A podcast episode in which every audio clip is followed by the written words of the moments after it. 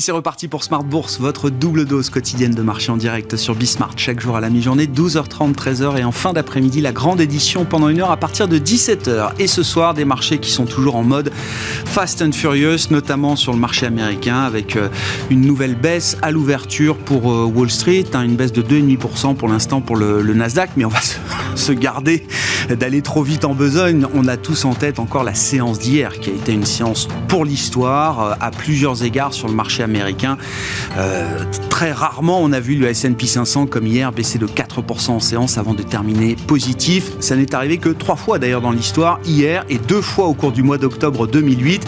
Une séance qui s'est déroulée dans des euh, volumes très très importants, hein, historiques, quand on regarde les volumes traités sur le S&P 500 et le Nasdaq. Et on est donc dans une séquence euh, sans doute charnière avec des enseignements à apporter pour la suite. Nous allons rester dans cette phase d'analyse de marché avec nos invités de Planète Marché dans un instant.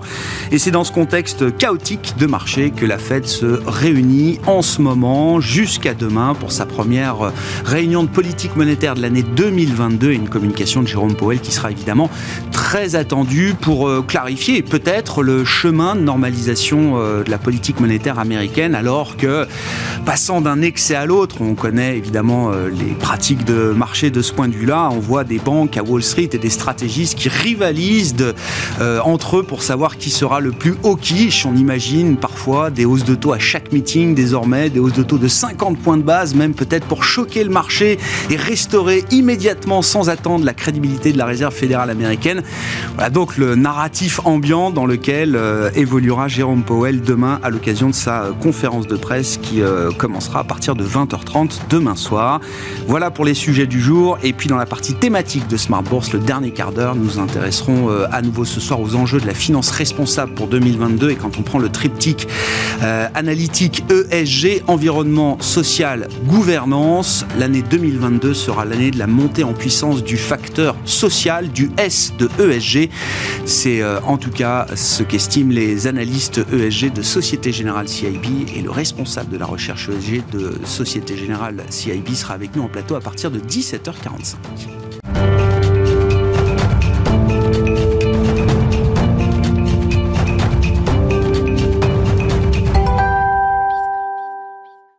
D'abord, les infos clés du jour sur les marchés, une fin de séance positive en Europe, des indices européens qui résistent à la baisse de Wall Street qui repart en ce moment. Les infos clés du jour avec Alix Nguyen. Si elle résistait encore à la mi-journée, la bourse de Paris cède finalement du terrain en réaction à la rechute de Wall Street dans un marché inquiet quant au risque de conflit en Ukraine. Pour rappel, l'OTAN a placé ses forces en état d'alerte et décidé d'envoyer des renforts en Europe de l'Est, redoutant une invasion russe en Ukraine. Un facteur de stress cumulé à la réunion de deux jours du comité de politique monétaire de la Fed, entamé aujourd'hui, deux jours de débat au sortir desquels l'institution devrait préciser ses intentions en matière de hausse des taux et de réduction de son bilan. Autant d'incertitudes qui ont fait basculer la tendance, même son de cloche à Wall Street donc qui entame la séance en baisse et ce malgré les solides résultats d'entreprises d'IBM et d'American Express. Après clôture américaine aujourd'hui, Microsoft publiera ses trimestriels. Apple et Tesla se prêteront aussi à l'exercice cette semaine. Et puis toujours aux États-Unis, l'indice de la volatilité est en hausse de 10%. Une hausse inattendue aussi sur le plan euh, macroéconomique, celle de l'indice IFO du climat des affaires en Allemagne. Ce dernier a progressé à 95,7 en janvier contre 94,8 en décembre. Et puis euh, le FMI a abaissé sa prévision de croissance de l'économie mondiale à 4,4% cette année contre 4,9% estimé en octobre. L'institution euh, cite notamment le ralentissement de la reprise aux États-Unis et en Chine, le risque inflationniste, mais aussi les incertitudes liées à la pandémie et la politique monétaire de la Fed. La confiance du consommateur américain s'est moins dégradée que prévu en janvier. L'indice établi par le Conference Board ressort à 113,8 points. Interparfum avance de plus de 7%. Le groupe a fait état d'une hausse de 52,7% de son chiffre d'affaires annuel et confirmé viser une marge opérationnelle de 15% en 2022 contre 17% attendu pour 2021. Et puis Rémi Cointreau recule après avoir dégagé une croissance organique de 21% de son chiffre d'affaires au troisième trimestre. Le groupe de spiritueux a confirmé ses objectifs pour son exercice décalé 2021-2022. On termine avec euh, l'affaire Orpea à l'occasion euh, de la reprise de sa cotation. Son titre chute, euh, plombé par la publication d'extraits d'un livre à paraître demain. Celui-ci dénonce la maltraitance dans les maisons de retraite du groupe. Orpea, qui conteste formellement les accusations contenues dans le livre, a indiqué avoir saisi des avocats en vue de suites judiciaires éventuelles. Tendance, mon ami, chaque jour à 12h30 et 17h avec Alix Nguyen dans Smart Bourse sur Bismart.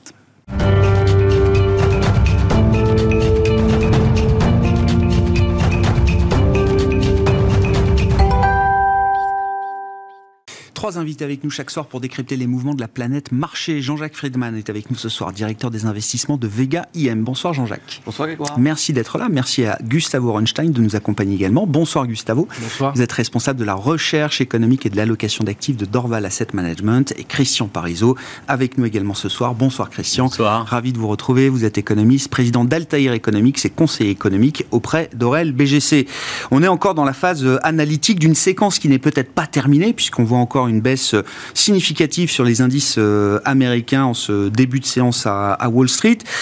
Euh, bon, il y a plusieurs choses. Alors, Qu'est-ce qu'on peut dire de la, correction, euh, Gustavo? Est-ce qu'elle se déroule selon un certain ordre? Est-ce qu'elle respecte quand même une forme de rationnel? Et puis il y a après les séances comme celle d'hier, avec une vitesse de marché impressionnante, qui donne un sentiment de panique de capitulation, mais encore une fois, euh, modulo la séance d'aujourd'hui qui euh, montre encore que les indices sont orientés euh, à la baisse. Voilà. Quelle analyse vous faites de cette, cette séquence et de cette vitesse impressionnante du marché, Gustavo? Effectivement, il faut bien faire, poser un diagnostic à peu près cohérent parce que tout va assez, assez rapidement. Je dirais qu'au début de la correction, dans les premières semaines de, de l'année, ça semblait être assez logique, une rotation et tout le monde voyait à peu près de quoi il s'agissait, effectivement la croissance, la value. Il y avait une certaine euh, histoire qui semblait s'installer. On comprenait d'où elle venait.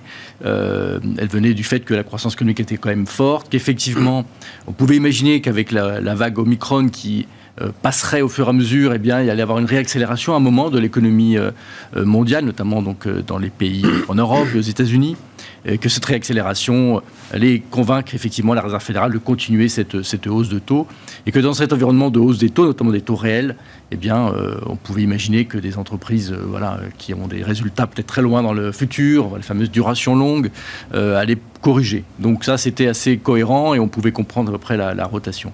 Les tout derniers jours, là, c'est déjà autre chose. Donc là, c'est vraiment des mouvements de panique euh, et je pense que alors, chacun il va trouver, essayer de trouver mm. une bonne raison. C'est toujours assez compliqué. L'impression, la lecture que j'en fais en tout cas, c'est que c'est quand même beaucoup du retail, notamment aux États-Unis, euh, qui ont beaucoup beaucoup investi ces dernières années, euh, qui avaient effectivement à la fois dans leur portefeuille les mêmes stocks et autres crypto, etc., de choses qui étaient des points très chauds dans les marchés, qui corrigent depuis déjà un certain temps en réalité, mm. et qui ont accéléré encore euh, donc à la baisse euh, depuis le début de l'année, et qui sont mis à vendre des ETF euh, qu'ils avaient, hein, parce que vraiment beaucoup, beaucoup d'investissements du retail aux États-Unis, c'est à travers des, ETF, et donc vendent tout à due proportion de la capitalisation. Et donc là, je dirais, tout part, tout part tout d'un coup assez, assez violemment. Ce qui est intéressant quand même de noter, c'est bon, d'abord que la correction est quand même très centrée depuis le début de l'année sur ces points très chauds. Ouais. Ça, c'est la première chose. Oui, sur les boîtes qui ne gagnent pas d'argent. Les, ouais, et, ça même, et cette partie-là du marché, elle a commencé à corriger déjà il y a il y a plusieurs mois même, ah d'une certaine manière. Hein. février 2021 pour la Et voilà, c'est ça, les mêmes stocks, GameStop, mm. les SPAC, etc. Déjà, on avait des corrections marquées en fin d'année 2021. Oui, oui, mais bon, euh, ça, restait euh, encore relativement cher. Et une entreprise qui ne gagne pas du tout d'argent et qui en gagnera peut-être dans 5 ans, dans 10 ans, euh, c'est toujours difficile de donner une valeur très précise. Hein. Donc si vous me dites que ça baisse de 50%, peut-être, j'en sais rien en fait. C'est très difficile de savoir exactement où ça peut s'arrêter. Mais il y a déjà beaucoup de valeurs qui ont, fait, qui ont divisé par deux assez, assez, assez rapidement. Donc ça, c'est une partie, je dirais, plutôt sain, euh, que cette correction était plutôt, plutôt saine. En revanche, après, le côté, euh, effectivement, où tout, tout lâche, Ça, évidemment, c'est un, peu plus, un peu plus inquiétant. Ce qui est quand même intéressant de noter, c'est que pour l'instant, en tout cas, ça n'est pas une généralisation d'un risk-off dans toutes les classes d'actifs partout. C'est vraiment les actions. Le crédit a l'air de résister beaucoup mieux. Il n'y a pas des devises émergentes qui partent dans tous les sens, relativement ordonné. Donc, euh, en fait, si on exclut ces, malgré des journées quand même très violentes sur, les, sur Wall Street, ça n'a pas l'air d'avoir eu un impact majeur, on va dire, sur beaucoup d'autres classes d'actifs. Alors que le VIX a effectivement atteint des niveaux très, ah assez élevés, mais sans vraiment déraper trop, trop violemment. Donc, il nous semble, nous, en tout cas, le diagnostic pour l'instant, c'est que c'est pas un énorme message sur la croissance ou des choses comme ça mais plutôt des dégagements de portefeuille, de positionnement, surtout dans le retail, parce qu'on sait que les institutionnels ont abordé l'année généralement assez prudemment, et bon, c'était pas pas très leveragé. Le fait que ce soit le, euh, le retail qui soit fait laminer, hein, passez-moi l'expression, c'est important, c'est grave, ça peut avoir des conséquences. On va parler de la fête, bien sûr, dans un, dans un moment, mais effectivement, depuis mars 2020, euh, il y a évidemment euh, les entreprises qui rachètent leurs actions. Ça, c'est toujours un puissant moteur pour le marché américain. Mais il y a également tout ce phénomène retail qu'on n'avait pas vu, en tout cas dans cette ampleur, depuis très très longtemps ça devient une partie prenante importante du marché quand même. Oui, oui, ça a eu un rôle, ça a eu un rôle important. Ça a pu surprendre à certains moments, justement les investisseurs professionnels. On se rappelle l'histoire GameStop ou d'autres mm. qui ont eu des, beaucoup de beaucoup d'impact euh, sur le moment. Euh, donc je crois qu'il y a cette sortie effectivement de, du, du, retail. Euh, là, ce qui est rassurant, encore une fois, c'est qu'il ne semble pas qu'il y ait des institutions financières, des grands money managers qui soient très leveragés ou dans des mm. positions très compliquées. Mm. On n'en entend pas beaucoup, beaucoup parler. Euh, et donc, ça veut dire aussi que la transmission vers les banques, vers le système financier, euh, voilà, que ça deviendrait une sorte de crise financière, tout ça ne semble pas du tout être le, parcours. Ça semble être vraiment une sorte de dégonflement d'un morceau du, du, marché mais sans provoquer un énorme resserrement des conditions financières, ce qui signifie du côté de la Réserve fédérale qu'effectivement, ils vont pas non plus se mettre à paniquer parce qu'il y a ce type de mouvement. Enfin, c'est pas évident qu'ils s'arrêtent euh, dans leur programme uniquement parce qu'il y a eu une baisse de, 10 ou 15% de, du Nasdaq. Ça semble pas être suffisant et parce que c'est relativement ordonné. Si ça devait vraiment devenir désordonné, le crédit qui se tend, etc., bon, là, ça serait différent. Pour l'instant, c'est pas ce qu'on semble voir. C'est toute la question, Christian Parizeau. Est-ce que les mouvements de marché qu'on observe et, des corrections déjà sur des indices euh, importants, majeurs, le Nasdaq est à peut-être 15% de baisse par rapport à son sommet de, l'automne euh, dernier, est-ce que c'est de nature à faire réfléchir la Fed, à la faire euh, reculer par rapport au plan de marche qui est prévu pour 2022 Et l'autre manière d'aborder la question, c'est où est le strike du put de, la Fed? S'il n'est pas là encore à ce stade, euh, s'il est beaucoup plus bas, Qu'est-ce que ça implique? Alors déjà, la Fed, elle a surtout intérêt à ne pas changer d'avis parce qu'il nous a déjà fait un retournement de veste. Alors s'il nous en refait un autre au bout de deux mois après, euh, il va perdre toute crédibilité, le pauvre Powell. Hein. Donc euh, non, non, clairement, aujourd'hui, je pense que la Fed, elle a juste une chose à dire, à répéter ce qu'elle a déjà dit avant. C'est-à-dire que rien que le fait de dire on montera trois fois les taux d'intérêt, on commencera à réduire notre bilan, mais de manière euh, très progressive, très lente, euh, vous inquiétez pas, c'est largement suffisant par rapport au délire qui est en train de s'installer sur le marché actuellement. C'est quoi, le délire? C'est quoi le délire L'idée, l'idée, moi j'ai le sentiment qu'aujourd'hui les marchés paniquent sur une chose. Alors d'une part, en plus, c'est très visible quand on regarde, quand on interroge les investisseurs institutionnels. D'une part, ils nous disent, euh, c'était la dernière enquête qui avait été faite auprès des, des, des grands investisseurs institutionnels, ils ne croient pas en l'inflation. Alors après, je vais pas rentrer dans le débat, hein, ça serait un long débat, mais grosso modo, vous avez une large majorité des investisseurs qui pensent que l'inflation est temporaire. Alors temporaire, ça ne veut pas dire qu'elle va disparaître cette année, mais ça veut dire que c'est pas quelque chose qui va s'auto-entretenir. C'est ça le plus important, parce que l'idée, ça serait que ça s'accélère indéfiniment jusqu'en 2023-2024, et là, là, la Fed serait obligée de casser la croissance. Mais l'idée, c'est aujourd'hui, il y a une vraie crédibilité du scénario que l'inflation est temporaire, elle n'est pas durable, et il n'y a pas une boucle prix-salaire. Ça, c'est le premier point important. L'autre point qui est en train de se mettre en place aujourd'hui, c'est de dire la Fed va aller très fort dans la remontée de ses taux directeurs. Elle va, elle va mettre, alors c'est quand on vous parle de 50 points de base, euh, comme s'il y avait un instant de panique. On a vu tous ces euh, vétérans euh, Wall Street comme si, disent, il faut restaurer immédiatement la crédibilité, il faut choquer le marché. Et donc forcément, si vous êtes dans ce scénario, pas d'inflation, mais la Fed qui est très agressive, vous cassez la croissance. Ah oui. Et là, c'est vraiment un signal. Alors, ce qui a aussi accentué les choses, c'est qu'on sent qu'il y a le pouvoir politique qui a aujourd'hui comme... Euh, alors, c'est la Biden-inflation, vous savez, ce que lui reprochent les républicains. Et aujourd'hui, on sent que... Est-ce que le président américain ne met pas une... Il l'a dit clairement hein, dans sa dernière conférence de presse, il met une pression sur la Banque centrale américaine pour qu'elle règle ce problème de l'inflation parce que c'est devenu un élément qui le fait baisser dans, la, dans les codes de popularité. Et on sait qu'il y a cette, ce mid-term hein, qui est à la fin d'année. Donc l'idée, le marché part sur un délire en se disant la Fed va tout casser pour vraiment peser sur l'inflation, quitte à sacrifier la croissance économique, alors qu'il n'y a pas de problème. Et elle va tout nous casser. Alors je pense que ça, c'est la vision extrême. Hein. Naturellement, j'ai pas dit que tout le monde pensait à ça, mais euh, c'est un peu le, la vision que l'on a par rapport à toutes les révisions. Alors on parle toujours des extrêmes, naturellement, de ceux qui vous annoncent qu'il va y avoir 50 points de base, 4 hausses, 5 hausses. Ça fait des beaux papiers, ça fait du buzz, ça, fait, parler. Donc forcément, on parle que de cela. Hein. On parle pas que la majorité n'a pas bougé ses, ses prévisions. Mais en tout cas, on parle de ces économistes-là qui mettent ça en avant, et donc ça, ça fait un petit vent de Alors là, je suis pas très inquiet sur cet aspect-là, parce que Powell va venir, il va nous dire, vous inquiétez pas, on est, on est sur une normalisation, l'inflation va se calmer d'elle-même à la mi-2022, il va nous le répéter, et il va dire, on ajuste un petit peu, on prend une garantie, si l'inflation ne ralentissait pas, on prend une avance, on sera pas bien the curve, on sera pas en retard par rapport aux anticipations, mais les anticipations d'inflation sont pas là, donc j'ai pas besoin non plus euh, de casser la croissance pour être crédible. Donc je pense que ça, ça peut se calmer très vite. Donc il y a cet aspect-là, à mon avis, qui est, qui est justifié. Et puis l'autre aspect, par contre, qu'il faut tenir beaucoup plus en compte et qui est vraiment un élément qui va jouer tout au long de 2022, c'est que l'inflation, par contre, fait que euh, les banquiers centraux ne sont plus nos amis. C'est-à-dire que euh, le marché avait vécu sur l'aspect il n'y a pas de risque. S'il y a un risque, on injectera des liquidités et ça montera. Donc le fait de put, il est plus là. Il est plus là il est plus là quand même. Donc ça veut dire qu'il faut quand même aujourd'hui intégrer les risques.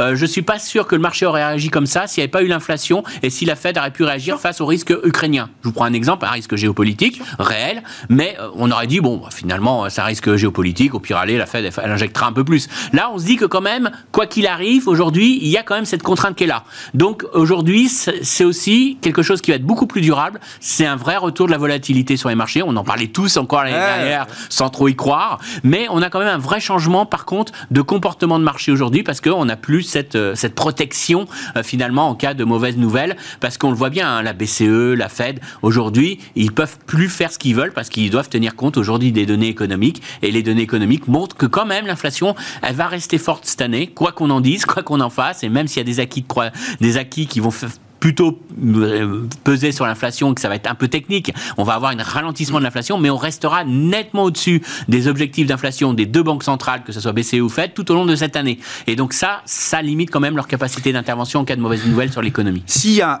un mandat euh, politique derrière la stratégie de la Fed, forme de trade-off entre Biden et Jérôme Powell dans le cadre de sa euh, reconduction, hein, et c'est un sujet dont on discute de plus en plus. Est-ce que deux, trois hausses de taux d'ici le mois de novembre, est-ce que ce sera suffisant pour ramener l'inflation, euh, je ne sais pas, autour des 2% euh, et faciliter la tâche de Joe Biden face à des élections qui seront de toute façon euh, compliquées? C'est ce qu'il laisse entendre. Il dit, moi, 5% d'inflation, évidemment, c'est un handicap. Alors, il répond vertement en plus à un journaliste de Fox News hier. Je crois que Joe Biden n'avait pas conscience que son micro était ouvert. Mais c'est très révélateur. C'est-à-dire qu'on a presque l'impression qu'il préfère revoir absolument 2% d'inflation avant les élections plutôt que de capitaliser sur l'idée de l'emploi maximum, qui est aussi un actif quand même politique euh, très important. Oui, mais c'est surtout le, temps politique est plus plus volatile que, que l'économie. Oui. Euh, non, parce que c'est la thématique d'aujourd'hui. Il est attaqué là-dessus. Hein. Euh, encore une fois, c'est la bas d'inflation. C'est c'est ce que attaque aujourd'hui beaucoup les euh, les républicains. Donc il sait qu'il doit montrer aux Américains qu'il se préoccupe de la situation. Maintenant, sur le fond, économiquement, la Fed n'a aucun pouvoir pour ralentir l'inflation cette année. Clairement. D'une part, parce qu'une hausse des taux n'agit pas immédiatement. Donc faire une hausse de taux à chaque meeting, 50 points de base, tout ce qu'on veut, ça, ça, ne ferait que euh, casser la croissance, mais, mais ça va rien faire. Oui, et en ça résoudrait le problème de l'inflation. Le problème aujourd'hui n'est pas là. Le, vrai problème, hein, si on s'intéresse au cas de l'inflation, c'est là aujourd'hui, c'est un problème de choc inflationniste lié à une désorganisation du commerce mondial et des tensions sur les chaînes de production. La vraie question, c'est est-ce que de ce choc déflationniste, ça va impacter le comportement des agents financiers, des agents économiques? Est-ce que parce que j'ai vu les prix monter euh, très fortement, je vais réclamer jamais des hausses de salaire C'est ça la vraie question. Et ça, on le saura au fur et à mesure, ça va pas être immédiat. Est-ce que la hausse, les tensions salariales sont ponctuelles liées à un problème euh, de réouverture de l'économie ou beaucoup plus durable et ça va s'auto-entretenir? Ça, c'est quelque chose qui prend du temps. Et de toute façon, et ça sera pas parce que la Fed, elle a monté trois fois ou quatre fois ses taux que ça va régler ce problème du choc inflationniste. Donc il y a deux choses. Il y a le problème d'approvisionnement, euh, système euh, choc post, post-Covid, qui va rester inflationniste cette année, et puis le comportement des agents économiques, et ça on le saura au cours du temps. Et puis, ça, par contre, c'est beaucoup plus dur. Oui, bien sûr. Il y a la mesure de l'inflation et puis il y a la réalité, comme l'écrivait un, un, de vos confrères. Si euh, vous êtes un Américain propriétaire de sa maison et que vous n'avez pas eu besoin d'acheter de voiture neuve ou d'occasion cette année, vous n'avez pas de problème d'inflation et pas de problème de, de pouvoir d'achat. Si vous êtes locataire de votre maison et qu'il a fallu remplacer votre voiture et aller acheter une voiture d'occasion euh, au prix fort, là, effectivement, vous avez ressenti la morsure, entre guillemets, de l'inflation. Voilà. Mmh. Jean-Jacques, euh, bon, commentaire. Et puis, euh, la, question aussi de, marché. Est-ce qu'on est déjà dans une phase de capitulation qui euh, amène à des interventions à l'achat sur les marchés ou est-ce qu'on est beaucoup plus méfiant avec ce réflexe du buy the dip dans cette phase actuelle? Pour l'instant, la tendance haussière, elle n'a pas encore été cassée. On n'a pas cassé les points techniques importants. Ça, déjà, c'est le premier point. Sur le mandat politique euh, que vous évoquez, je trouve que ce qui est plus important quand même, c'est que par rapport aux déficits colossaux des États, on continue à les financer plus que la question de l'inflation. Donc le vrai put politique, c'est quand même que, vu ces déficits-là, les taux d'intérêt ne peuvent pas monter quand même euh, outre mesure. C'est vraiment ce qu'on a dit depuis longtemps et qui reste euh, valable. Nous, l'idée qu'on avait, je suis assez d'accord, c'est une idée en deux temps. C'est-à-dire que à la fois, il y a la, normalisation, c'est-à-dire qu'on détricote en 2022-2020. 2021 aurait pu déjà être le cas. 2020, c'était l'année où finalement les valeurs technologiques, les valeurs de croissance, elles étaient un peu un proxy confinement, donc elles, bien, elles ont bien marché. 2021, on allait un peu sortir de ça et déjà un peu normaliser. Et puis, l'histoire finalement des variants successifs ont repoussé cela.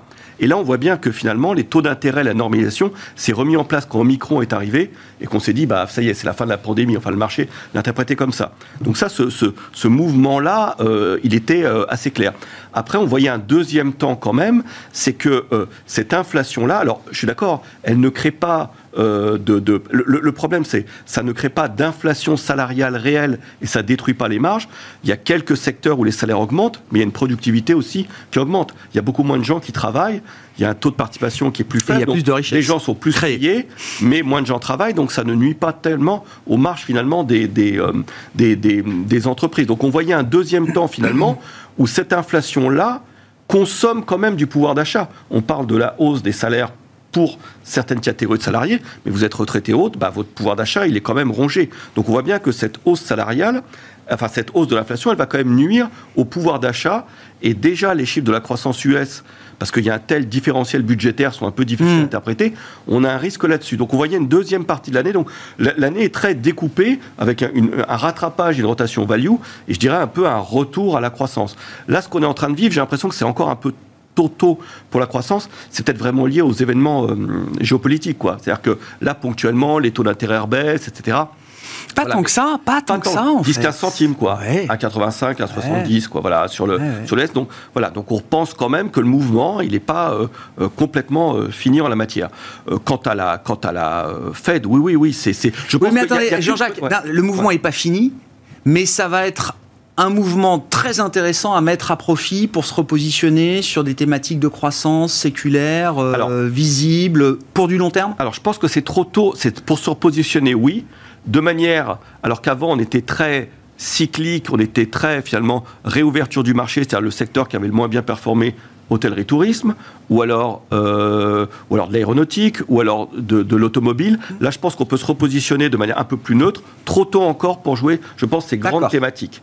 Là, parce que, je veux dire, euh, on avait une idée six mois, six mois, là, en trois semaines, c'est On n'a pas fini la réouverture. Par contre, euh, se, repositionner, oui. Mais oui, sur la Fed, je pense qu'elle veut simplement se redonner des marges de manœuvre. Elle n'aura pas tellement l'occasion de, le faire. Quoi. Si elle ne le fait pas maintenant, hmm. et son discours était réel, Ensuite, pour, pour l'ancrage euh, inflationniste, c'est un peu une course contre la montre. Et donc, euh, à un moment donné, voilà, elle doit restaurer sa crédibilité. Euh, je pense qu'elle est en, nature de le faire. Après, sur le fait de ne pas écouter le marché, elle, elle n'a pas intérêt. Je veux dire que c'est beaucoup plus grave de planter le marché avec les retraites par capitalisation ou autre que, que, cette histoire d'inflation. Ou euh, comme ça. En plus, le, problème d'offre vient du fait que les gens n'ont pas consommé de services, donc ils ne consommaient que des biens. Donc à PIB équivalent, non seulement il y a les problèmes de goulet d'étranglement que vous évoquiez sur euh, mmh. l'approvisionnement chinois, mais en plus les gens consommaient beaucoup plus. Une sur-demande sur les biens. Sur-demande. Donc ça crée, voilà, voilà, mais toutes les grandes tendances euh, qui pesaient sur l'inflation restent quand même présentes. Donc, euh, ça serait traiter euh, le problème. Moi, je pense que c'est juste de, c'est la, la, seule séquence où ils peuvent retrouver des marges de manœuvre. C'est maintenant. Je reviens sur votre idée là de, de 2022, euh, c'est le détricotage de, de l'année 2020. Euh, euh, alors, on est dans la saison des publications de résultats. Microsoft ce soir, on aura du, du Apple également cette semaine, Tesla demain soir, Apple jeudi soir. Moi, j'ai été frappé par Netflix. Alors déjà, la sanction sur les résultats vendredi, effectivement, est très très lourde. Hein. Mm. Ça baisse de plus de 20% sur la, la, publication des résultats de Netflix vendredi. Mais surtout, quand je regarde le cours de bourse, en fait, la baisse de Netflix, elle avait déjà commencé bien avant, mm. au point que le cours de Netflix est revenu sur les niveaux de euh, février 2020. C'est mm. avant le déclenchement de la crise pandémique pour un groupe mm. qui, a, été quand même mais dopé, à la pandémie, qui a gagné des années peut-être de, clientèle, d'abonnés pendant cette phase euh, pandémique. Le marché nous dit le Netflix aujourd'hui, il vaut le même prix mm. qu'avant la pandémie. Alors qu'il s'est passé quand même beaucoup de choses euh, de ce point de vue. C'est vrai, vous avez raison de, ce sens-là. Bah, Et ça, ça me frappe. Est-ce que ça veut dire que le marché anticipe que maintenant, on va avoir peut-être des désabonnements chez Netflix, que la roue va tourner de ce point de vue-là, ou euh, est-ce qu'il y a un excès déjà peut-être euh, consommé de ce point de vue-là? Ça se paye 65 fois les résultats. Enfin, il y a beaucoup de trucs qui se payent 70 fois, etc. En gros, euh, ce qu'on disait, c'était un dégonflement d'un Nasdaq qui se paye 30 fois pour qu'il ait ses moyennes de long terme à 25. Et c'est à peu près les 20% de baisse qu'on pouvait anticiper. Voilà. Après, il y a des dossiers spécifiques là, qui se payaient extrêmement mmh. cher, donc il y, a, cette idée-là. Je pense que c'est voilà, c'est ce dégonflement, c'est-à-dire qu'il y, y a vraiment cette polarisation très forte. 2021 était déjà significatif parce qu'il y avait cette rotation. Donc finalement, il y avait un, je dirais, le nouveau monde de 2022, c'est-à-dire que les banques faisaient jeu égal avec les technos et ont dominé le marché. Et c'était presque le symbole à la fois de 2020 et 2022 de 2022, ouais, c'est ça. Mhm. finalement, c'est les autres secteurs très en retard qui, à mon avis, vont faire la, transition avec la réouverture du, marché. Ouais. Juste un mot pour Netflix, il y a quand même un élément qui est très important, c'est qu'on a changé de monde aussi en quelques mois sur Netflix. Parce que sur Netflix, bon, d'une part, on s'est aperçu que les taux de croissance n'étaient pas tenables par rapport à ce qu'on avait pour les pandémies, mais il y a un nouveau élément aussi, c'est que les coûts augmentent énormément pour Netflix. Et c'est ça aussi que le marché commence à intégrer, c'est l'effet inflation. Regardez ce qui a fait ils montent leur prix. Ils montent leur prix. Ils montent, ils montent leur prix. Ils essayent de monter leur prix, mais oh. face à une concurrence avec les ah. autres Disney, etc., qui n'avaient pas encore il y a un an, c'est beaucoup plus compliqué. Et puis ils ont surtout un vrai dérapage dans les coûts de production des films. Et on s'aperçoit surtout que on parle souvent des films, les séries qui ont marché, mais on s'est aperçu aussi qu'il y avait quelques séries qui n'avaient pas marché et que ça coûte très, très cher. Hein. Il, y a eu, euh, il y a eu des échecs. Ah bah il y a des fours, oui. Et, ça leur a coûté très très cher. Hein. Ce sont des, toutes les séries, ça coûte très cher. Et donc, je pense que le marché a aussi changé de point de vue parce que le marché commence aussi à regarder aujourd'hui les coûts et regarder ce qui a fait chuter les bancaires américaines c'est pas bon il y a eu euh, le ralentissement des activités du mmh. marché ok mais ce qui a fait vraiment chuter c'est la forte hausse euh, des salaires minimums euh, dans les banques de détail et ça, ça on s'était dit super, on va jouer la pontification de la courbe, l'amélioration des marges des bancaires, mais on a vu qu'aussi aux États-Unis, ils ont aussi un gros problème de recrutement et donc hausse des coûts sur les bas salaires entre guillemets qui sont plus élevés que le salaire minimum, mais qui étaient euh, qui sont en train de monter. Et West Fargo et BOA ont annoncé des très fortes hausses euh, sur les salaires minimums dans, au niveau de la banque de détail. Et puis euh, ce que nous a indiqué certains patrons, notamment le patron de JP Morgan, qui nous a dit on a aujourd'hui un vrai problème de recrutement de talent parce qu'on est concurrencé par les fintechs. Et donc ça, ça veut dire qu'on est en train de revoir complètement aux États-Unis aussi les bases de coûts des entreprises. Et ça, c'est un élément peut-être qui est un petit peu nouveau, qui est encore dans cette thématique inflation, hausse des salaires, euh, mmh. euh, choc euh, inflationniste, et qui est en train d'être pris en compte, et qui, à mon avis, était assez mal pris en compte par le marché jusqu'à présent.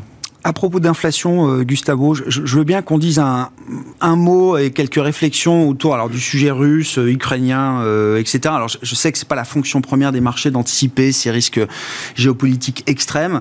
alors, Comment est-ce que cette situation de tension avec la Russie se, traduit-elle euh, euh, sur les matières premières, sur le rouble, sur le marché russe euh, également J'ai cru comprendre qu'il a été un marché très très booming l'an dernier, évidemment avec la thématique matière première.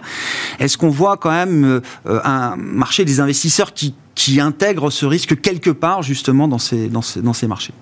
Euh, oui, oui, bah sur les, sur les, euh, clairement sur les primes de risque sur les actifs russes en général, oui, puisqu'ils sont, bah, sont déjà très très bas. Hein. Les primes de risque étaient déjà très très bas. Si vous voulez des PE pas chers, allez effectivement en Russie, hein, 6 fois, 7 fois, enfin c'est très très bas. Ça se voit plus, en général, on voit plus ça dans les, dans les marchés développés ou rarement. Mais c'est historique ça.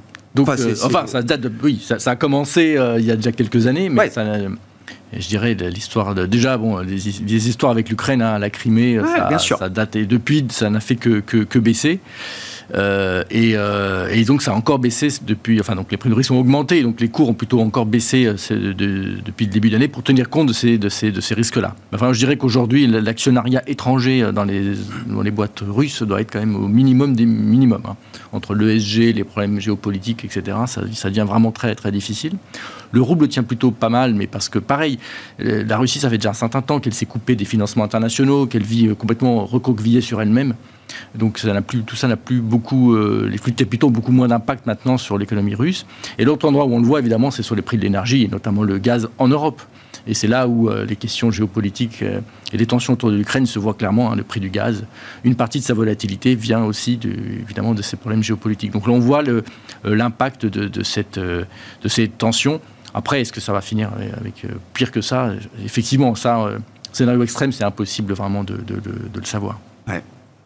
Mais c'est dans les. Enfin, je, en tout cas, ça a un impact clairement sur les marchés financiers. Clairement. Ouais, euh, je voyais là Boris Johnson, euh, ce qu'il en reste, discute, dit qu'il discute aujourd'hui avec les États-Unis de couper euh, l'accès à la Russie au, réseau SWIFT, donc le système de paiement interbancaire, hein, pour dire les choses simplement.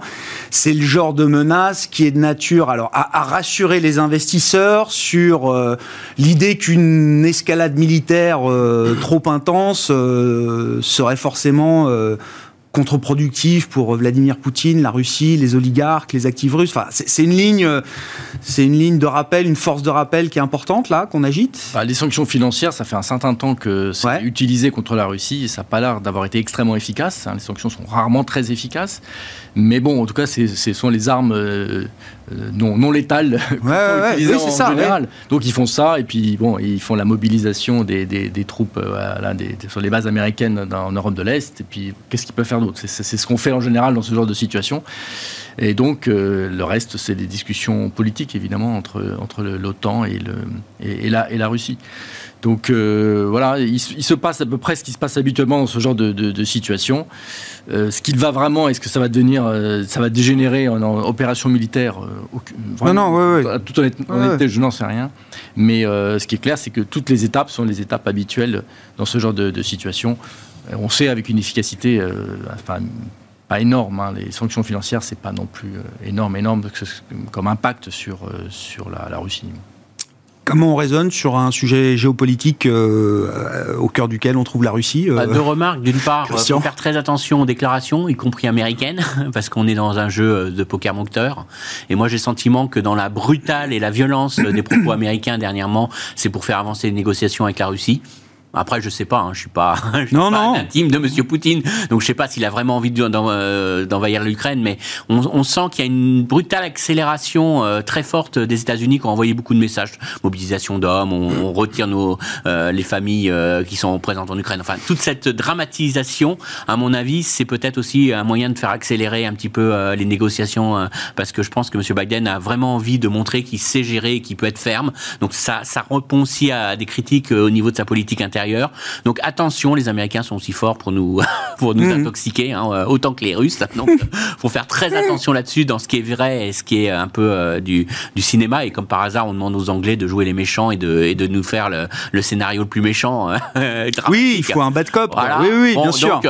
moi, je serais un peu prudent sur cet aspect-là et je pense que justement, on est peut-être au sommet pour justement accélérer un petit peu les négociations. Mais la menace Swift, c'est rare qu'on brandisse comme ça la menace de, de, couper l'accès au réseau c'est pour montrer, c'est pour montrer qu'on est prêt à mettre à genoux toute la finance russe s'il faut. Quoi. Donc, mais tout le monde serait perdant, hein, y compris l'Europe et surtout l'Europe. Hein. Faut pas, on a besoin aussi Pourquoi, de. De quelle manière Sur le front énergétique, vous voulez dire? Donc voilà, bien sûr, bien sûr.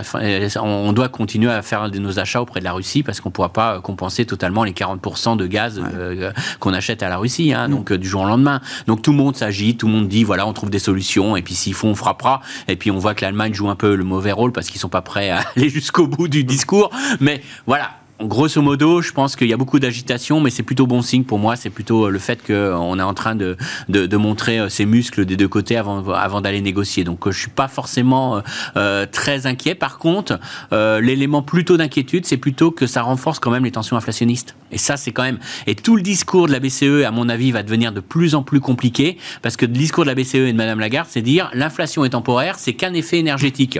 Bon, d'une part, on a commencé à l'attaquer, on lui a dit ah oui énergétique, mais attention, la transition énergétique inflationniste. Donc votre histoire que les cours du pétrole ça fait ça et puis finalement in fine c'est un jour à somme nulle, c'est pas gagné parce qu'on est quand même sur une vraie tendance de hausse des prix euh, des énergies fossiles et notamment du pétrole. Donc déjà le côté euh, c'est temporaire, ça a pris un, un coup de l'aide et puis là avec ce qui se passe actuellement, ça pose un réel problème de positionnement de la BCE. Euh, donc voilà, encore une fois, ce qu'il faut bien comprendre c'est qu'on est face à un choc inflationniste mais plus il dure, plus ça aura des impacts sur le comportement des agents économiques. Bien sûr, plus ça ancre des modifications de, de, plus ça, ça, ça, augmente le risque. Donc c'est ça aujourd'hui, moi à mon avis, le principal impact, euh, c'est plus pour le discours de la BCE qui ça pose problème. Jean-Jacques, le, monde est prêt à un baril à 100 dollars? Enfin, je ne sais pas si on ira à 100 dollars le, le, Brent, mais en tout cas, le jour où on y va, forcément, ça fait les gros trites, forcément, ça fait du bruit, euh, forcément, euh, c'est un, c'est un réveil, un wake-up call fort, quoi. Oui, mais, mais, ça dénote aussi beaucoup de choses. C'est-à-dire que les, les États-Unis, il y a une faiblesse, enfin, depuis l'Afghanistan, il y a quand même une faiblesse diplomatique des États-Unis qui se voit justement sur le cours du pétrole. Autrefois, il y aurait une pression sans doute sur le Moyen-Orient. Parce que là, ce qu'il y a, c'est qu'on n'a même pas retrouvé le niveau de consommation de 2019. Ce qui montre bien que c'est un problème d'offres et d'approvisionnement.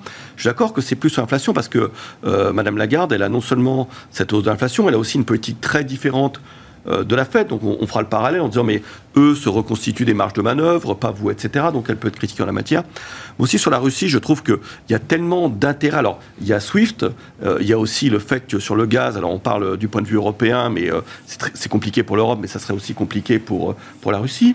Euh, il y a le fait aussi de l'OTAN, ça serait une, une réintégration euh, de pays, par exemple, comme la Norvège, comme la Finlande, qui, euh, si ça se complique au niveau de la Russie, bah, ils réintègrent l'OTAN de manière différente. C'est un peu technique, mais enfin, ils le réintègrent. Mmh. Ça serait un peu, un peu plus compliqué. Donc, je pense que tout le monde a vraiment à perdre. Moi, je pense que le jeu de la Russie, c'est surtout de créer un caillou dans la chaussure européenne, et on le voit encore entre les différences de point de vue Allemagne et France, elle y réussit très très bien. Et après, c'est compliqué, mais l'Ukraine ne semble. C'est quand même pas la Crimée, quoi. Où la Crimée, il y a vraiment un côté euh, russophone extrêmement marqué et euh, où il y avait, euh, je dis pas un accord de la population, mais enfin, ça, il n'y avait pas des levées de boucliers. Après, tout ça rejoint une idée qui, sera peut-être aussi intéressante aussi pour la Chine, alors qu'on avait vraiment un débat sur la Chine, sur Taïwan, etc. Je pense que euh, le, aujourd'hui, les opinions publiques par rapport à l'intervention militaire, c'est très très compliqué, et c'est peut-être même compliqué aussi pour les Russes, quoi. Hmm. Donc, euh, je pense aussi que euh, voilà, ça, ça, ça peut se résoudre quand même diplomatiquement. Oui. Hmm. Bah, justement, de la Russie à la Chine, il n'y a qu'un pas, euh, Gustavo. Euh, je, euh, en discutant avec Sophie Chevalier et vous chez Dorval Asset Management, vous avez été marqué quand même par les, épisodes et notamment la, la régulation très forte, euh, très vive, avec déjà des premiers signaux en amont euh, quand on met des euh, personnels du parti communiste chinois dans les grandes entreprises, quand on coupe l'IPO d'An Financial le, jour même prévu de l'opération, etc. Tout ça ont été vus par vous, chez Dorval, comme des signaux faibles, effectivement, qu'il y avait un risque politique, structurel peut-être qui s'installait sur la Chine. Est-ce que la mise en action de la Banque centrale chinoise, qui était attendue, qui se met à accommoder, à assouplir sa politique monétaire quand le reste du monde resserre, les États-Unis euh, notamment. Est-ce que c'est un signal qui permet d'effacer une partie déjà de ce risque politique et qui rend quand même un peu d'intérêt peut-être sur les actifs chinois? Sur la, question chinoise, il y a, deux, questions. Il y a la question économique, déjà sur l'économie chinoise elle-même. Et ce qu'on a dit depuis le, longtemps le rôle de la Chine, c'est que finalement la Chine a eu un rôle assez stabilisant, c'est-à-dire qu'elle a accéléré quand les autres étaient en train de, mm. fortement baisser, et là elle décélère pendant que les autres accélèrent. si on se plaint du pétrole et qu'on trouve que le pétrole est cher, imaginez si en plus la Chine est en plein boom, que l'immobilier est en plein boom, alors là, effectivement on y serait au 100, ou même, même au-delà. Hein. Donc euh, euh, le fait que la Chine soit au contraire en ralentissement a plutôt eu un rôle stabilisant, et ça c'est plutôt... Euh, plutôt finalement au niveau international de, l'économie mondiale, plutôt pas mal. Euh, aujourd'hui, ben, ce qui se passe, c'est dans le sens inverse, c'est que la Chine, qui avait déjà beaucoup ralenti, essaie d'éviter de ralentir euh, plus. On n'a pas non plus l'impression que, euh, que le but de la Banque centrale et du gouvernement chinois, ce soit de relancer à tout va l'économie mais plutôt d'éviter que le ralentissement ne, s'accélère trop, et de stabiliser l'économie. Euh, donc avec une croissance un peu inférieure à 5%, hein, je crois que c'est... Ce que dit le FMI, 4 FMI, ce qui semble raisonnable vu les acquis de croissance et vu où on en est aujourd'hui, c'est tout à fait raisonnable avec le ralentissement de, l'immobilier d'un côté, et puis de l'autre côté, effectivement, essayer d'éviter que le reste de l'économie baisse trop. Euh, donc c'est vraiment de stabiliser l'économie là où elle est, euh, et donc de, effectivement, de soutenir un peu l'activité. Du côté des marchés financiers, c'est une question très compliquée parce que effectivement, la question euh, euh, soulevée sur euh, est-ce que c'est investissable, c'est difficile de trancher comme ça. on a l'impression, malgré tout, que le gouvernement chinois jusque-là n'a jamais voulu se couper des investisseurs étrangers. Ils ont fait d'autres. il y a eu d'autres annonces qui étaient plus positives, notamment ils ont, vous savez, les structures des VIE ont été légalisées, donc dorénavant on sait que c'est un investissement qui légalement a, a une existence, ça c'est important parce qu'il y avait un doute là-dessus. Donc là, le gouvernement a bien euh, a fait les annonces qui Des véhicules d'investissement utilisés par les investisseurs globaux, internationaux, et le risque étant, est-ce que ça existe ou pas, d'une certaine manière, du point de vue de la loi chinoise? Bah, que vous êtes actionnaire, mais de quoi? Oui. Si c'est de rien, euh, c'est un peu... Alors, qu'est-ce que ça va être actionnaire de quelque chose? Ça veut dire que vous pouvez aller voir un juge et lui demander de récupérer vos actifs, de faire... Bon. Ça, ça, ça a été effectivement, euh, euh, c'est passé dans la loi chinoise. Donc ça, c'est un point positif. Par contre, euh, on a toujours la même question, c'est-à-dire, mais j'ai envie de dire, c'est la même question que pour EDF. Hein. Est-ce qu'une entreprise est gérée dans le but de faire, de maximiser quelque chose pour son ses, actionnaires ou pour d'autres buts, qui, qui, sont peut-être d'ailleurs tout à fait justifiés, mais du coup, en tant qu'actionnaire, c'est pas extraordinaire. Donc ça, c'est une question qui, qui, qui, reste là. On a l'impression quand même qu'effectivement, ce qu'on entend venir de Chine, c'est que le gros de ce mouvement est hmm. déjà passé, ce qui donne un peu plus confiance et qu'effectivement les conditions de liquidité chinoises étant en train de s'améliorer, ça donne envie de se réintéresser au cas chinois. Donc euh, ce que nous faisons, nous, c'est plutôt pour l'instant de, rentrer peu à peu, de planter des drapeaux, comme on dit. C'est très technique. Hein. oui. de commencer tout doucement à, investir, mais pas massivement. pas massivement. Mais bon, on peut, ça peut se, se regarder. Il y a effectivement un côté qui peut être intéressant, mais bon, Un des grands arguments, Christian, était de dire que le risque réglementaire, euh, le gros du risque réglementaire était passé, qu'il n'y avait qu'un risque résiduel. Alors, euh, vous l'avez noté ce matin dans votre morning, euh, Pékin lance un, un grand spring clean, un grand nettoyage de printemps des pratiques sur Internet alors, c'est quand même une nouvelle étape, j'imagine, en matière de risque euh, réglementaire. Qu'est-ce qui se joue à travers cette volonté de, nettoyer euh, Internet des comportements déviants euh, à la sauce communiste chinoise, bien sûr C'est surtout intéressant, c'est les mots employés. C'est-à-dire qu'il va falloir, on va nettoyer Internet de tout ce qui est, alors tout, tout ce qui est propos malsains et tout ça. Bon, ok, ça c'est pas, pas encore gênant, mais surtout tout signe ostentatoire de richesse qui sont promus sur Internet donc ça, ça commence à, on va commencer un petit peu à réorienter. La promotion euh, du culte de l'argent et du style de vie trop luxueux. Promotion du, du, style du luxe, promotion du luxe, promotion de l'argent et euh, promotion de, tout ce qui est euh, superstition. Bon, on va mettre ça de côté, mais ce qui nous intéresse, c'est surtout l'aspect économique. Promotion de, de tout signe extérieur de richesse, et ça, c'est quelque chose que c'est une vraie reprise en main euh, idéologique. Et c'est là, c'est là où on voit que la Chine est vraiment en train de changer. Moi, je trouve que la Chine est en train de se refermer sur elle-même, c'est-à-dire que conséquence des guerres euh, un peu euh, commerciales avec Trump, la Chine dit il va falloir quand même que je me, de plus en plus, je sois autosuffisant sur tout ce qui est technologie clé, euh, semi-conducteurs, etc. On a bien compris, mais on voit que la Chine est en train de quand même beaucoup se, se replier sur elle-même, et puis de l'autre une vraie reprise en main de l'État chinois. Et c'est ça, je pense que les marchés sous-estiment énormément. Et alors juste, on comprend bien là dans ce que je veux dire, c'est hmm. le luxe que, que je vise naturellement, parce qu'on n'est pas à l'abri qu'ils fassent un peu comme dans les jeux vidéo et qu'ils disent aux jeunes, bah interdiction d'acheter plus plus de deux sacs de luxe par personne pour les jeunes. Par exemple, ils sont capables de nous sortir des, réglementations comme ça, ou alors de limiter l'accès aux jeunes aux, produits de luxe. D'augmenter les taxes sur le luxe. Hein, oui, Parce que c'est surtout le, gros hein, de la, consommation de luxe en Chine. C'est des jeunes qui n'hésitent pas à prendre des crédits à la consommation pour acheter des biens de luxe. Donc attention à ça parce qu'on n'est pas à l'abri d'une réglementation. Et en tout cas, attention parce que c'est une vraie reprise idéologique et une vraie volonté de contrôler la consommation des Chinois. Donc euh, attention à toute mauvaise nouvelle cette année parce que voilà, euh, on n'est pas on n'est pas dans du rationnel, on est vraiment dans une reprise en main euh, politique. Je ne sais pas s'il vaut mieux s'endetter pour acheter un sac Hermès ou un Bitcoin, mais ça revient au même. Non, juste pour conclure, Jean-Jacques, il ne reste plus beaucoup de temps, mais l'investissement chinois, comment vous le regardez chez VGM ah. Est-ce que c'est un Joker 2022 ou est-ce que vous dites, franchement, on a d'autres chats à fouetter Il n'y a, pas, eu encore la trans... Si, on y revient parce qu'il y, a, le fait que c'est appréhendé un peu comme un style value justement par rapport au, Nasdaq. Quoi. Donc il y a le fait que l'Europe, c'est peut-être le, le, call principal, mais, la Chine peut l'être. Et puis il y a peut-être un point particulier aussi sur le Covid où il y a eu une mauvaise gestion après du Covid. Et donc l'idée que ça part un peu, ça peut favoriser le marché chinois. Mais il faut pas oublier, voilà, et ça on n'a pas la réponse encore, entre pouvoir politique et économique, ça a été chaud. Et on n'a pas encore euh, la réponse à cette question-là. C'est vraiment cette réponse-là qui, qui remodifierait finalement la tendance baissière qu'on a connue sur Merci beaucoup, messieurs. Merci d'avoir été les invités de Planète Marché ce soir. Jean-Jacques Friedman, directeur des investissements de Vega IM, Gustave Orenstein, responsable de la recherche et de l'allocation d'actifs de Dorval Asset Management, et Christian Parizeau, président d'Alter Economics et conseiller économique auprès d'Orel BGC, étaient avec nous en plateau.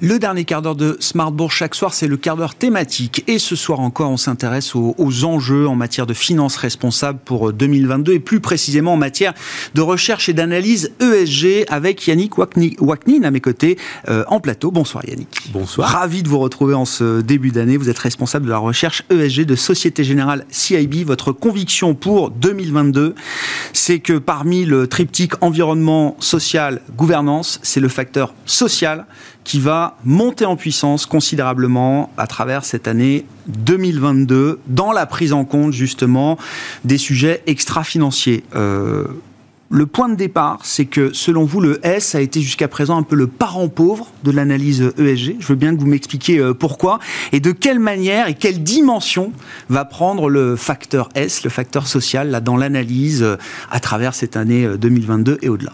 Tout à fait. Alors, ESG, environnement, social, gouvernance, historiquement, il y a eu énormément d'attention portée euh, d'une part sur les questions de gouvernance d'entreprise qui étaient déjà prises en compte pour une majorité d'entre eux dans l'analyse financière traditionnelle. Donc il y avait plus de porosité, plus d'accès aussi à ce type d'informations qui étaient reportées de manière quasi systématique dans les rapports annuels des entreprises.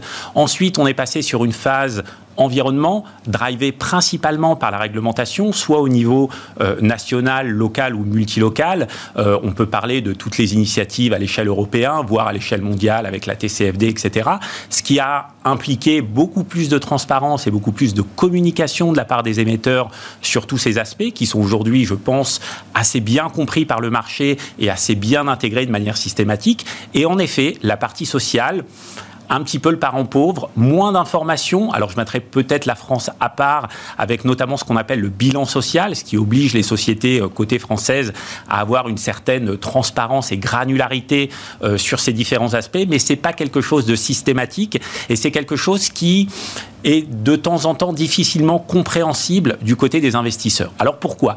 Non pas qu'il n'y ait pas d'intérêt sur la dimension sociale, et on voit qu'il y a des intérêts, euh, on va dire, fluctuants en fonction notamment des controverses. On peut en citer certaines euh, euh, dans le secteur de, de tout ce qui est retail ou dans d'autres secteurs où il y a eu un certain nombre de catastrophes sociales ou considérées comme telles.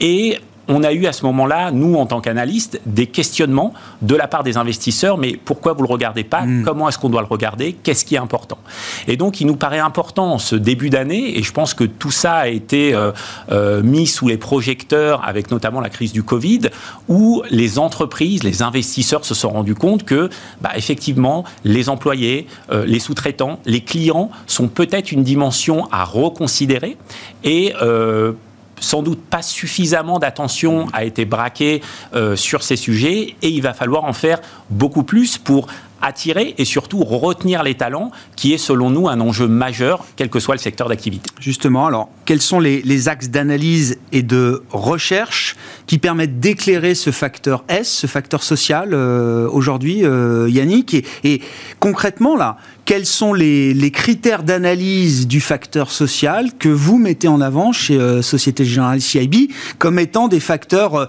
déterminants, en tout cas avec des, des corrélations très fortes avec l'idée d'un business model, d'un modèle économique soutenable, durable pour une entreprise Tout à fait. Alors, premier critère, c'est déjà d'avoir une lecture un peu sectorielle des choses. Euh, en fonction du secteur d'activité, de la taille de l'entreprise, euh, de l'exposition géographique, on ne va pas être soumis quelque part aux mêmes tensions sur la partie sociale. Euh, je prends un exemple du secteur du luxe. le travail des enfants n'est pas un sujet, on va dire, premier qu'on va regarder, sur lesquels on espère trouver de l'information ou créer de la différenciation. Si on est sur un secteur euh, métaux et mines, euh, oil and gas, euh, qui va opérer dans des régions peut-être un petit peu plus controversées. Clairement, dans, notre, dans nos critères d'analyse, on va y passer un petit peu plus d'attention. Donc, premier point, avoir une lecture sectorielle des questions. Deuxième point, savoir aussi d'un point de vue attractivité, d'un point de vue géographie sociale du secteur d'activité, qu'est-ce qui va être plus intéressant à regarder et surtout quel type d'informations on va pouvoir collecter de manière systématique. L'une des grandes conclusions d'une de nos dernières publications, c'est justement le manque de transparence et le manque de reporting de la part des entreprises. Donc de notre côté, et ce qu'on propose à nos clients investisseurs et corporate aussi, c'est d'une part des guides d'engagement où on va essayer sujet par sujet. Donc on peut parler euh, euh, des inégalités d'un point de vue euh, salarial et rémunération, on peut parler de santé sécurité, on peut parler d'éducation, etc. Donc on a une palette de critères potentiellement actionnable et à nous d'identifier et à nous de spécifier qu'est-ce qui nous intéresse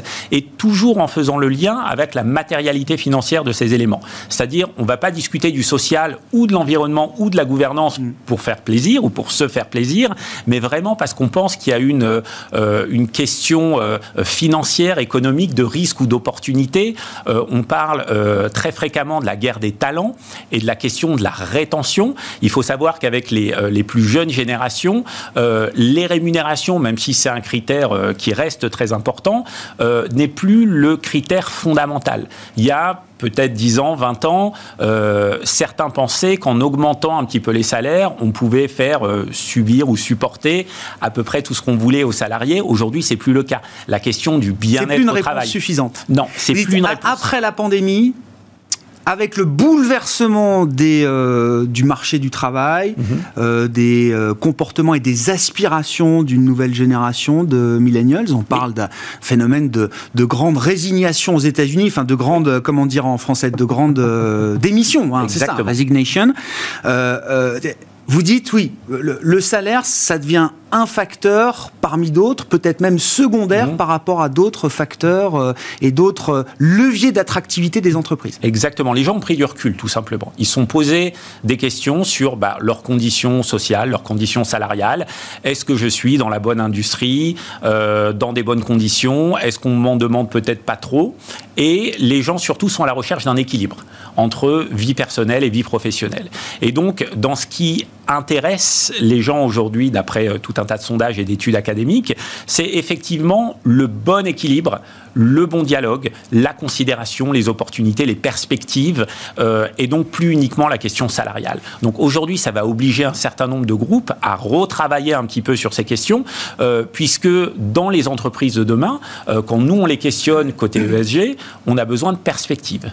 Et donc, on se rend compte que les métiers changent, que les compétences évoluent aussi, qu'on ne les a pas toujours en interne et qu'aujourd'hui, il y a peut-être plus de, de, concurrence sur des métiers particuliers. Si aujourd'hui, vous savez euh, coder en Python ou si vous avez une expertise sur euh, la dimension du luxe, vous avez une attractivité bien au-delà euh, des secteurs de manière traditionnelle. Mmh.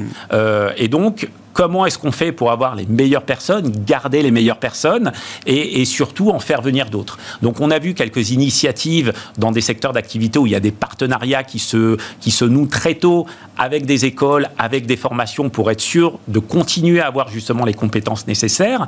Mais dans d'autres activités, euh, ça mérite une grande réflexion euh, et peut-être une grande évolution euh, du traitement de la dimension sociale au niveau des entreprises. Et vous êtes convaincu qu'une entreprise qui est capable de, de se montrer attractive face à aux nouvelles aspirations, il y a un gain financier à la clé pour cette Clairement. entreprise. Clairement. Alors, d'un point de vue, on va dire. euh, C'est la fusion de l'analyste Ah bah. ESG et de l'analyste fi- financier. Un jour, je sais pas, il faudra trouver une, une nouvelle terminologie, mais il y aura plus cette segmentation d'une certaine manière. Euh, alors, a priori, c'est un autre sujet. C'est un autre sujet. C'est un autre sujet, mais Oui, oui. effectivement, je vous rejoins là-dessus. A priori, euh, il n'y a pas vocation à avoir deux personnes qui vont travailler sur la même entreprise. Tout le monde doit couvrir tous les sujets. Sur votre point, euh, effectivement, quand on discute avec des DRH, ils nous disent que bah, s'il y a des turnovers trop importants, ça veut dire il faut mettre des annonces, il faut euh, embaucher des gens, faut former des gens avant qu'ils soient, entre guillemets, euh, euh, opérationnels ou pleinement opérationnels dans l'entreprise.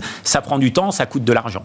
Si on arrive à réduire ce turnover, on va pouvoir effectivement augmenter la rentabilité de chacun des salariés au sein de l'entreprise. Mais plus globalement, on a chez nous lancé des évaluations ESG, des notations ESG, et quand on ségrègue juste sur la partie sociale, sur un univers stock 600, sur peu près les dix dernières années, avec un, un vrai track record, en ayant nous à notre niveau identifié qu'est-ce qui a été pertinent sectoriellement parlant, on voit que ça crée une très forte surperformance. Donc les critères, si on sait de quoi on parle, on sait comment les évaluer, comment les calibrer et comment les combiner potentiellement à de l'analyse financière, oui, il y a de la performance à la clé.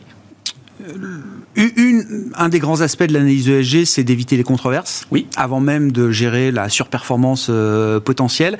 Est-ce qu'à travers ce facteur social, est-ce qu'il y a matière justement à détecter des signaux faibles, comme on peut le faire à travers la gouvernance ou, ou d'autres facteurs d'analyse extra-financiers? Est-ce qu'il y a matière à, à détecter des signaux faibles qui permettent justement de maîtriser, de contrôler un risque de controverse, de réputation sur une entreprise euh, par rapport à une autre Alors, ça fait partie de la batterie des indicateurs qu'on va utiliser, mais ce, quelle que soit la dimension E, S et G. Le, le- la question de la controverse, c'est un peu compliqué parce que généralement, ça arrive après coup. C'est-à-dire au moment où c'est révélé au grand public pour des faits qui potentiellement ne se sont pas passés hier ou avant-hier, mais ça peut être un petit peu plus euh, euh, en arrière dans le temps. Donc nous, ce qu'on essaie de faire quand on est devant une controverse, déjà de voir qu'est-ce qui a changé dans l'entreprise. Est-ce que c'est le management actuel? Est-ce qu'il y a eu des process ou euh, des comportements qui ont évolué depuis? Et c'est à partir de là qu'on va aller faire de l'engagement auprès des, des émetteurs en leur disant, bah voilà, vous avez été pris pour telle et telle chose. Euh, comment est-ce que vous anticipez pour le futur ce type de problématique? Qu'est-ce que vous êtes prêt à faire d'un point de vue changement? Et est-ce qu'il y a des engagements qui ont été pris depuis de manière euh, très explicite et très euh, quantifiée, idéalement, pour savoir euh, comment est-ce qu'on va pouvoir vous évaluer? Mais euh, quelque part, la controverse, c'est le retour d'expérience. C'est le reality check, comme disent nos amis anglo-saxons, Ouais. euh, entre euh, les beaux discours, et, et beaucoup de sociétés ont mis euh, toutes les politiques du monde en ligne en vous disant qu'ils vont respecter tout, tout le monde et tout le temps, mais la réalité de l'exercice est des fois un petit peu plus compliquée. Bon, donc ce, ce facteur S va monter en, en puissance. Vous êtes convaincu ou effectivement que les investisseurs et que le marché va prêter de plus en plus attention à ce, à ce facteur S Clairement. Ouais. Clairement. Alors, il y a déjà eu beaucoup de déclarations de principe de la part des émetteurs dans la période Covid. Euh, si on prend le, secteur de, de l'hôtellerie, il y a beaucoup de gens qui ont quitté le secteur. Euh, la restauration, c'est un petit peu pareil. Ils ont du mal à récupérer des gens et donc on propose des nouveaux avantages, des augmentations de salaire, etc. On l'a vu au niveau des investisseurs, notamment en période d'assemblée générale, où ils commencent à avoir des dépôts de résolution avec un axe plus uniquement environnemental, mais qui devient social aussi, où on va demander peut-être plus de transparence, plus de d'expertise, plus de retour De données, oui, de oui, données oui, bien sûr. euh, sur ces sujets. Et un petit peu comme la gouvernance il y a une quinzaine d'années, un petit peu comme l'environnement il y a peut-être une dizaine d'années, ah ben, on est convaincu que la dimension sociale va euh, continuer à prendre euh, son envol, je Mhm. vais tenter de dire, et avec euh, de la transparence, une évolution réglementaire aussi. On peut parler de la, la, la social taxonomie européenne, la taxonomie sociale européenne, euh, qui devrait voir le jour euh, incessamment. Euh, on sera sur une sorte de canevas de standard de reporting et bon, on a bon espoir que ce soit mieux intégré à l'avenir.